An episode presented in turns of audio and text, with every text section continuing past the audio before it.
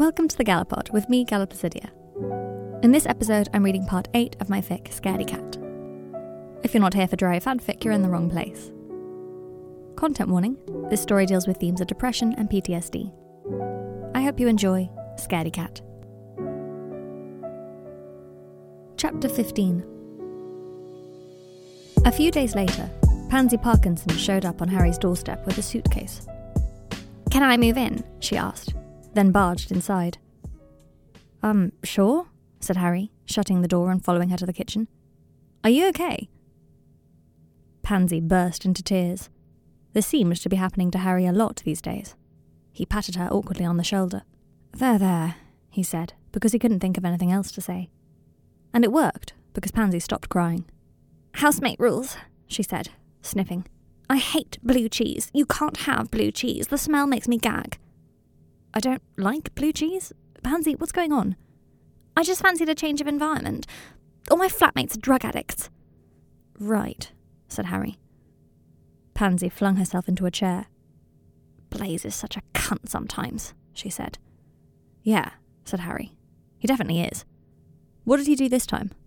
Said he didn't believe I was actually going to get clean. Said I always said that. Said it didn't make a difference. Huh, said Harry, who felt this was not, in fact, one of Blaise's cuntier moments. Well, I've moved out, haven't I? said Pansy. You have, said Harry, and put the kettle on. And you're in love with him. I hate him, said Pansy. That too. I need to get a job, said Pansy. I thought you were an heiress, said Harry. I've asked my parents to cut me off. Oh, do you mind if I owe you rent for six months? You know, this is not the way these agreements are usually arranged, said Harry. I could ask Mummy to send you some money, I suppose, said Pansy. But I don't want to speak to her ever again. I'm too ashamed. You ask her. Can you get me a job? Can I smoke in here? No, said Harry. Fuck, said Pansy. From this inauspicious beginning, Harry had worried that living with Pansy would be, at the very least, tumultuous. But in fact, she turned out to be a rather conscientious housemate. Particularly because she avoided all situations where people might conceivably get away with doing drugs, and seemed to want mainly to sit on the couch watching television. I bought you a television, she said, the first day Harry came in and found her watching Oprah. With what money? asked Harry. My trust fund? said Pansy. I thought your parents cut you off, said Harry. Pansy looked confused. Not my trust fund. Right, of course. How stupid of me. He pointed a finger at her. You have to pay rent. Pansy had the nerve to actually pout. Ugh, fine. Come watch with me. Harry texted Draco a selfie of him and Pansy. Hello, from me and my new housemate. Explain yourself. Can I call? Draco was stunned. So she's just quit? Seems that way. And she's living with you? Yeah, unexpectedly. She's actually pretty great, though. We have a laugh. Of course she's great. She's Pansy, my future wife. You're marrying Pansy? We have a deal. If we're both single at 40, we'll get married in a massive cathedral and make everyone buy us extravagant gifts. She's really quit. I think. God, said Draco. I wish I was in London. I'm missing everything. How's it going over there? Oh, fine. Chet and Draco take on the world. You know how it goes. Chet again. Harry wondered how exactly it went. How are you, Harry? I've been okay, said Harry. I actually want to know, said Draco. Harry laughed, his heart pulling inside him. Yeah, he said, I know you do. And I am actually okay, just now. He didn't say, I miss you. He didn't say, I'm still hoping for you, or I'm scared I'll always love you. Dean and Seamus broke up, rather improbably, over a game of charades. They were on opposing teams, and Seamus was trying to make his side guess the life and times of Tristram Shandy gentlemen. Seamus was spectacularly good at charades, to the point where if you had him on your team, the other team got to have an extra round to make up for their disadvantage. In his two minutes, Seamus successfully got his side to guess the life and times of Tristram Shandy, which was quite a feat given that no one in the room had ever heard of the book. Time, called Marcus. You didn't get gentleman, said Dean. So? I got every other word, said Seamus. Doesn't count. You wouldn't give Luna the point when we guess water but not fool. Come on, Dean, don't be a pedant, said Harry. Seamus's team were making outraged sounds, but it was all in good humour. Very few among them were actually competitive. Marcus was a terrible loser, so he never played, he just kept time. but Seamus stood at the centre of his sitting room, his face pale and his fists balled. You know perfectly well it counts, he said. Sure, if you're a cheater, said Dean, and Seamus gave a strange sort of shriek. Everyone fell silent at once. Get out, said Seamus, his eyes burning into Dean. Get out. Get out of my house. Get out of my life. Get out. Dean stood. His expression held so many different things, Harry couldn't begin to guess at it. He stepped forward, took Seamus in his arms. Seamus went quite floppy and let him, and kissed him as if he was the only thing that mattered. I'd love you if you let me, he said. Fuck off, said Seamus. Okay, said Dean. Okay. He looked at Seamus with that complicated expression once more, then left the room. Seamus temporarily moved in with Harry and Pansy, a fact Harry only discovered when he got home from work and found Seamus and Pansy eating ice cream from the carton on the floor of the front hall. Bad day? asked Harry, sitting in between them. Pansy passed him a spoon. Pan said I could move in with her, said Seamus. This is my house, said Harry. Oh, yeah, said Seamus. Can I move in? Just for a few weeks. Don't fancy being alone just now. Yeah, said Harry. I guess so. He pretended to be put out about it, but secretly he was quite touched. The idea that Pansy and Seamus both saw him as a refuge made him feel strong, or useful at least. Harry hadn't known that Pansy and Seamus were so close. They made constant references to things they had done together. God, how nice was that villa in Croatia? And kept pulling Harry aside to talk to him about each other. Do you think she's using secretly? asked Seamus. Don't let Seamus cook by himself, said Pansy. He always blows things up, and he does it on purpose. Seamus turned out to be a much more trying housemate than Pansy. He did indeed blow things up on a nearly daily basis, and it became much less funny when Harry realised the degree to which it was true what Pansy had said that he was doing it on purpose. Or, more specifically, that he was purposefully and recklessly not trying to preserve himself. Harry once caught Seamus closing his eyes before he crossed a busy street. It's why Dean couldn't handle it, Pansy told Harry one night. She had let herself into Harry's bedroom and sat at the foot of his bed, painting her toenails. I mean, he was a real shit to Seamus, and there's no excuse for it. But Dean got tired of feeling like Seamus just wanted out. That's complicated, said Harry. Everything's complicated, said Pansy, letting her dark hair fall in front of her face like a curtain. Everyone. Harry had another bad period after Seamus moved in. But he thought about Seamus closing his eyes before he crossed the street, Lee Jordan taking polyjuice, Pansy taking drugs, Ron getting drunk and shouting at strangers. He thought about Draco saying he was actually totally fine, he was just hungry, he was just hot. I get these, um, bad weeks, he told Hermione. She didn't look up from the laminated menu of the pub where they were having lunch. That's understandable, she said. What kind of bad weeks? Just hard to do anything, or think, or manage. It sounded stupid. Harry still said it. Because maybe he wasn't the only one who was having a hard time managing, and oddly, that thought made things easier.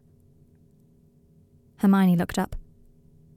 That sounds really difficult, she said. Yeah, said Harry, appalled to find he was on the verge of tears. Yeah, it's a bit shit. Draco helped a little when he was here. But actually, nothing helps that much, it just happens. Do you want advice or sympathy?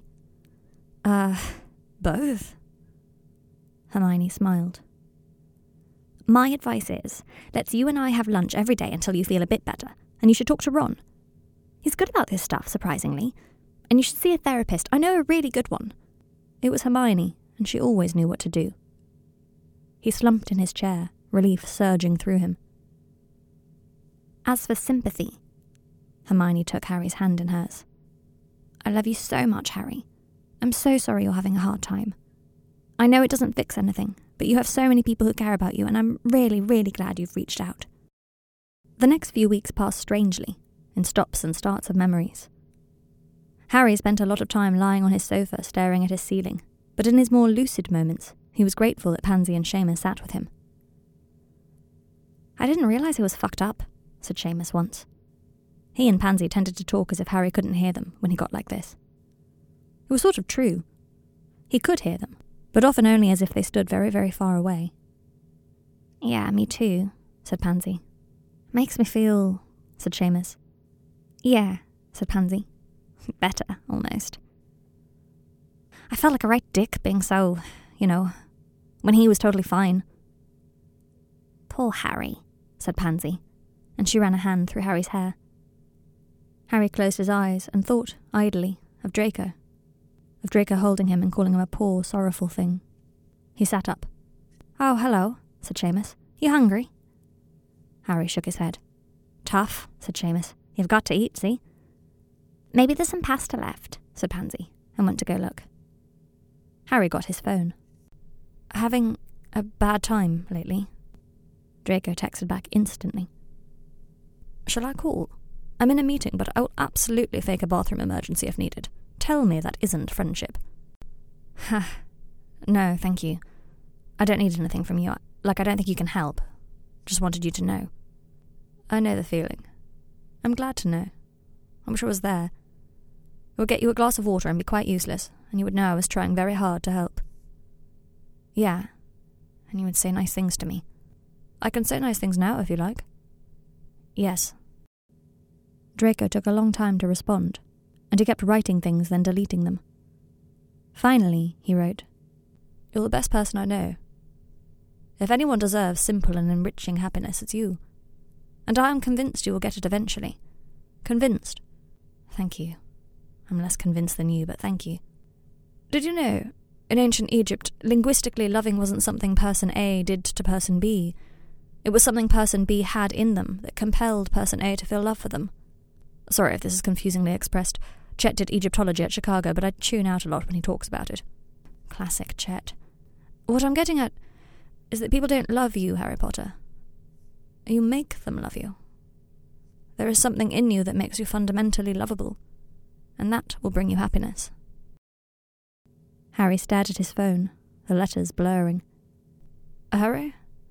Was that an incredibly naff thing to say? I'm sorry. No, no, no. Thank you. Got to go. Oh, okay.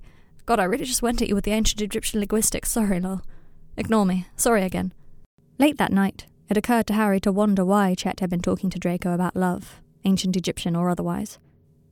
The thought made Harry snap his eyes open and stare in blank sorrow at the ceiling. I just feel like we've grown apart, said Neville. Oh, said Harry. They stood in Neville's kitchen. Neville had invited everyone around to watch some program Harry had never heard of, and Seamus had insisted the Misery household attend. I don't like that name for us, Harry had protested. Anyway, Seamus only wanted to go because Dean would be there.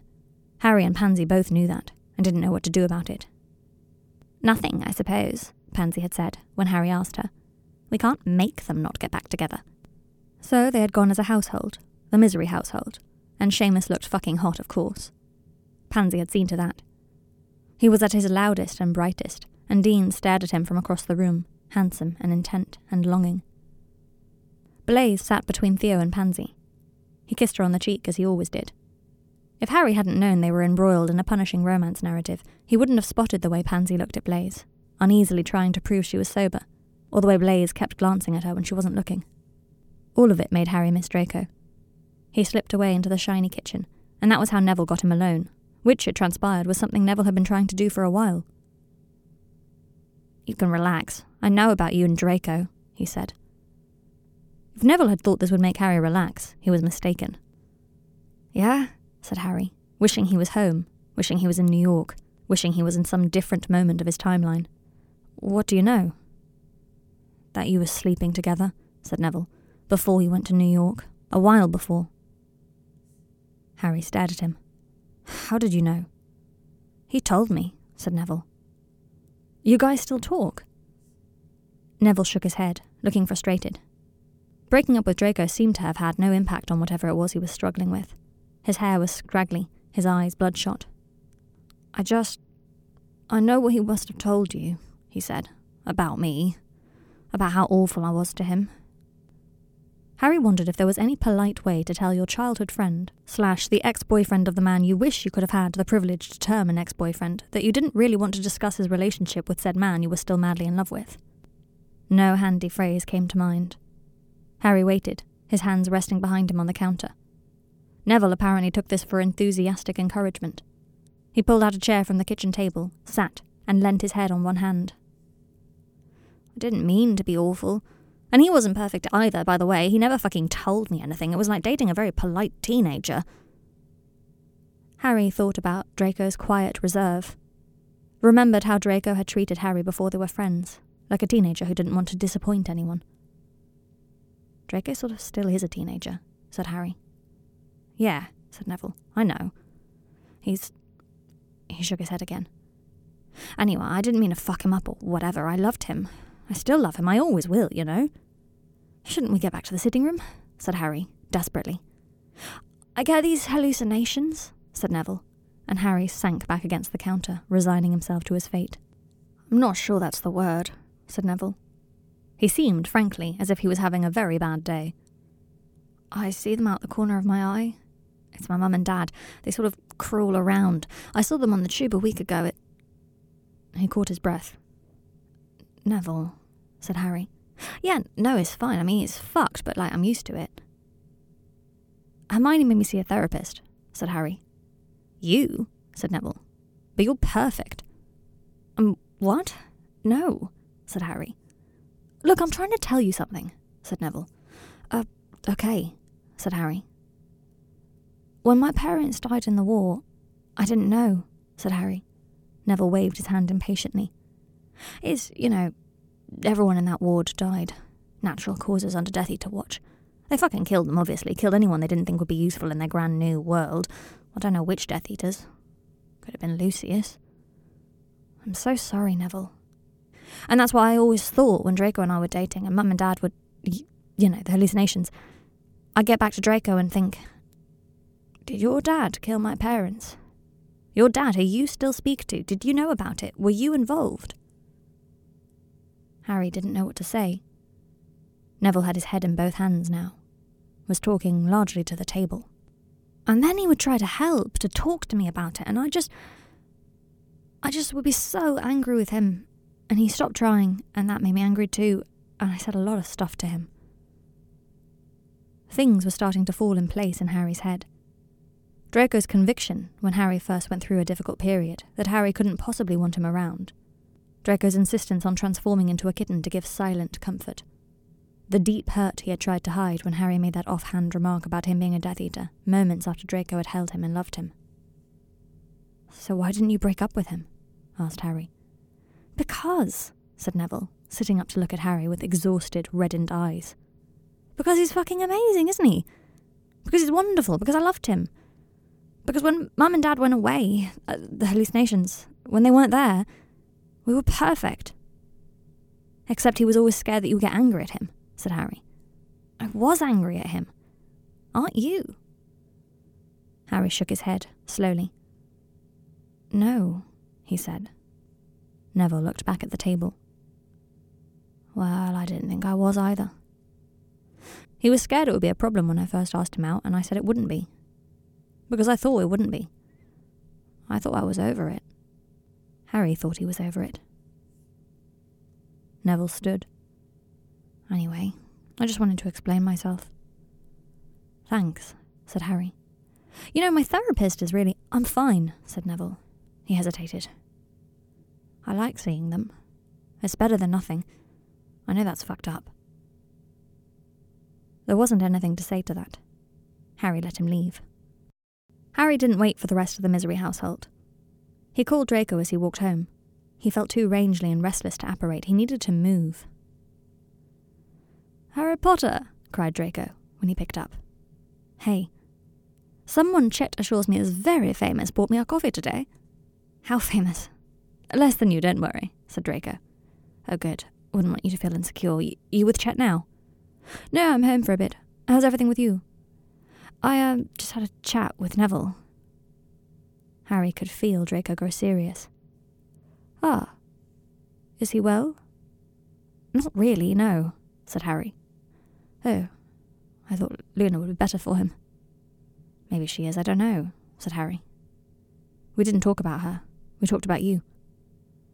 How ominous, said Draco lightly. The thing is, said Harry, talking too quickly, because he had to get it out, even though it hurt. I really, really have no anger towards you. That time I said that thing about you in bed, it wasn't about you, it was just me being frustrated, but Draco's voice was sharp and panicky. Harry, please don't, please. No, I'm not trying to. I'm not. Just listen. I know I don't resent you, but you don't know that. All the way through our friendship, you've walked on eggshells. You're always scared I'll snap and say something hateful, and you'll always be scared of that. I didn't understand, Draco. I didn't understand how deep that went. He was walking so fast he was sweating, but it still wasn't fast enough. That's what I'm trying to tell you. I love you. But you can't be happy with me, and you so, so deserve to be happy with someone.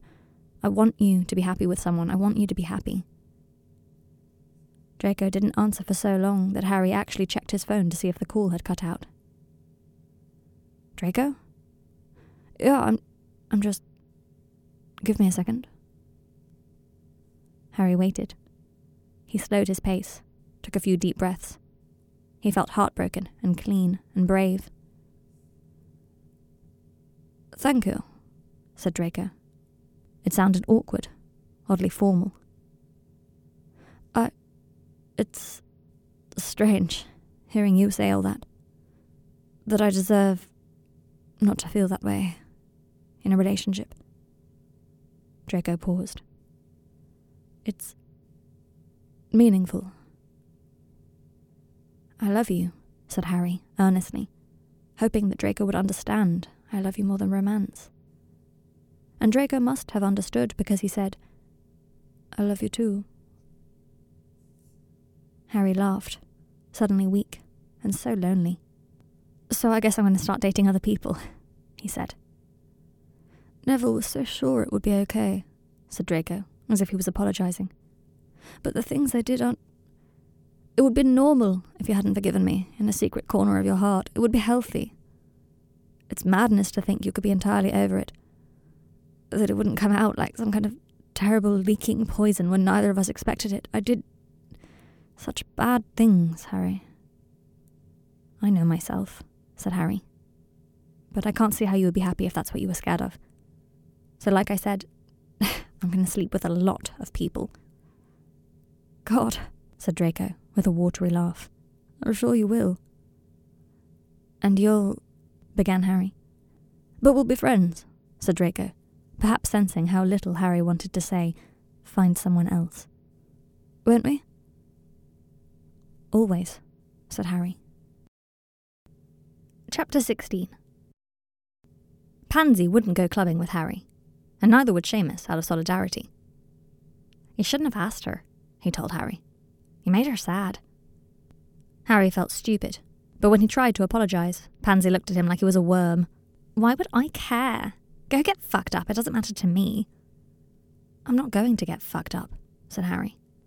In the end, he went with Ginny, because he was doomed to have bizarrely intimate friendships with the people who broke his heart, apparently.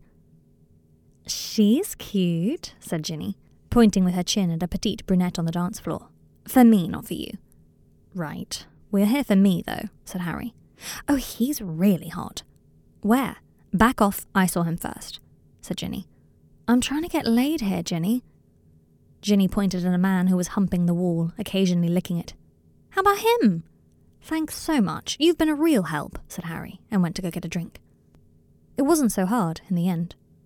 Harry was cute, if you didn't talk to him too long and realize what a mess he was. He was obviously aware that the looks first, personality after atmosphere of a nightclub served him well. The guy who bought him a drink was hunkier than Harry tended to go for, but maybe it would be nice to go for something so different from Draco. They made out, felt each other up a bit, and when the guy asked Harry if he wanted to come home with him, Harry said yes. I'm leaving, he told Ginny, who was dancing with a very pretty boy. Okay, love you, be safe, she said. It was a muggle club.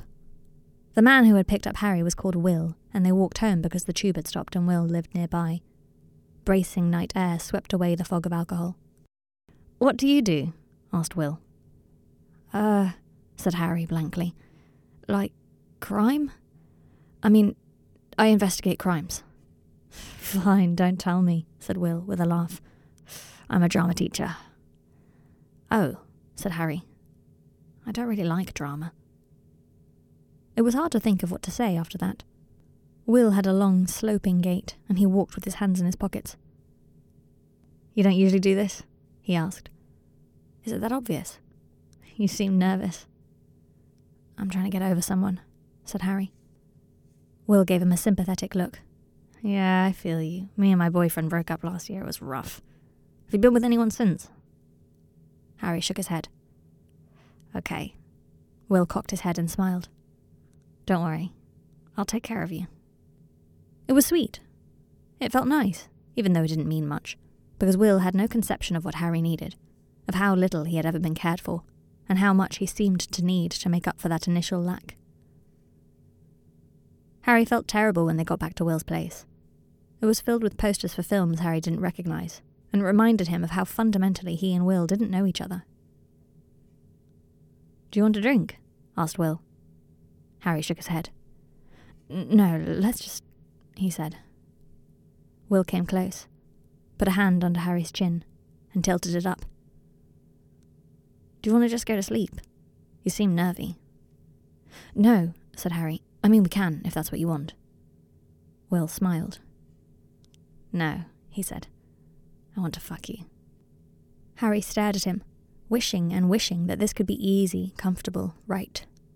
Wishing that Will loved him and he loved Will and they were home to each other. Wishing he had a home in someone, in Draco. Yeah, said Harry.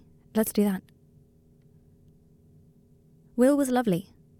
Slow and considerate of Harry's pleasure. Just lovely. Harry missed Draco physically, an ache in his chest. Sleep over? asked Will afterwards. Yeah, said Harry. He slept badly. The next morning, Will made him coffee and breakfast and told him he wasn't looking for anything serious. Neither, said Harry. Well, if you're up for it, we could meet again. Uh, said Harry. Maybe. I, I don't know. Will gave him an appraising look. Not as over him as you thought? he asked. Oh, I never thought I was over him, said Harry. When Ginny asked if he wanted to go clubbing again, Harry said no. He texted Draco. Slept with someone. Oh. Weird to tell you? No, no, so, so fine, of course. How was it? Good. Different. Good because different? I don't know. I miss you. He backspaced. How's New York? I bought a bag of pistachios and it cost $14, and then I found an insect inside. so business as usual. Very much so. But the end is in sight. Only three months till I get back. Halfway through. Will you see them again? The person you slept with? I don't know. Maybe. Are you. Sorry, scratch that. Am I. Sorry, no, nothing. Seeing anyone? That is the inappropriate and invasive question I was trying to ask, yes. Do you really want to know? Would you really tell me? I'd tell you anything. Okay. Maybe I'll hate myself later. Tell me. Three one night stands, each more depressing than the last. I don't like sex with strangers. Just kept feeling like if I picked a different stranger. It's weird because they don't know you. So weird, hateful. It's strange to be naked with someone who doesn't know, like calling my tattoo cool. Oh shit. Yeah. Do you think it would be different if they were wizards? Uh, because, like, they know about the war. Oh, maybe. Hang on, what did you think I meant? That you were asking me if I still think wizards are superior, I suppose. I told you. I won't ever question you about the war without warning you. Draco didn't answer for a long time. It's nice that Chet doesn't really know about the war. As in, he does. He doesn't think my tattoo is cool, Jesus. But he has no reason not to be generous to me and compassionate. He sounds nice. He's very nice to me. Is he gay? Unclear. Would you like him to be? Is this something you want me to answer? Unclear. Lol. Anyway, I hope you're feeling okay after your sexual adventurousness. Thanks. You make it sound like I tried sex in a tree or something. Sex in a tree? My god, Harry. The equilibrium required, I shudder to think. Have to go. House dinner. Misery household, say hello from me, X. Harry was quite sure Draco fancied Chet. He tried not to think about it. In an effort not to think about it, he slept with Seamus. This was easy to arrange. It was reckless and stupid, so Seamus leapt at the chance. The sex itself was quite fun. They both kept laughing. But after it was over, Seamus rolled onto his back and was quiet for a long time, his arm over his eyes. Are you okay? asked Harry. I love Dean so much, he said, his voice cracking. Sorry, said Harry, for not being him or whatever. When Seamus didn't respond or even move, Harry spoke again. I get it. It's lonely sleeping with someone when you're in love with someone else. Seamus lowered his arm to look at him. Forgot you were pining. Must be hard with how much Ginny gets around. Ginny doesn't. Anyway, I'm not pining for Ginny, said Harry, outraged on several counts. Really? Everyone thinks you are. Harry listened to this statement long after it had been spoken. I don't know that our friend group has a good handle on who I am as an adult, he said, finally. Fair enough. Seamus sat up and put on his boxers. This was fucking sad. Want to do it again sometime? No? Sure. Pretty sure, said Harry. Seamus put on his jeans, then paused. Wait, so who are you pining for? Draco, said Harry, because it felt good to say Draco's name, whatever the context. Really? But you're you, and he bullied you all the way through school. It's complicated, said Harry, through his teeth. Oh, sure, said Seamus. I know complicated. He looked unhappy for a moment, then smiled. You're a fantastic shag, by the way. Thanks, said Harry. You're not so bad yourself. Yeah? Yeah, said Harry. Really, um, really good. I've sometimes wondered, said Seamus, holding his shirt pensively to his chest. I thought maybe that's why Dean couldn't keep it in his trousers, because I was rubbish in bed. You're not rubbish in bed, said Harry. And even if you were, there'd be no excuse. No, said Seamus. I suppose not. He glanced at Harry. He's not quite right in the head, Dean. He's not like he was. I kept hoping he'd be like he used to be. And it hurt him, I think. That I didn't want him as he is. Yeah, said Harry blandly. How many ways there are to hurt someone, he thought. Guess who I slept with? If you say Ron. Ron? So not Ron. Oh my god, obviously not Ron. He's got a great body. He's my ex's brother and my best friend's boyfriend. You know what? Whatever. You and Ron have a weird dynamic. Excuse you, we have a great dynamic. Who did you sleep with then? Don't make me guess, it's actually quite a horrible game. Oh, sorry, lol. Seamus. Seamus. Wow. Did not see that coming. Draco typed, then deleted several times. Okay. He's single. You're single. You've known each other for ages. Sounds perfect, maybe. No, it was sad. Are you okay? Apparently, compared to all the rest of our friends, I'm on top of the world. But are you okay? Yes. Harry tried not to type it, but he couldn't seem to stop his fingers. It made me miss you like mad. Harry. Sorry. Chet asked me out. Oh. Wow, that's so great. Yeah, it, it's. I'm looking forward to it. Yeah, of course. Hope it goes great. Uh, I have to go. Are you okay? Yes, I'm happy for you. You don't have to be saintly with me. Well, I will be happy for you eventually, when I stop having all these pesky emotions. Is that better? Much.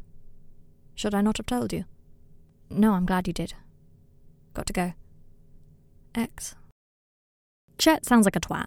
I hate Chet, said Ron firmly. He's actually lovely. I talked to him on the phone the other day and he was really nice, said Harry. Oh, nice, sure, said Ron. Ted Bundy was nice, said Hermione. Who's Ted Bundy? asked Ron. A famous serial killer. Ron widened his eyes and shook his spoon of ice cream at Harry.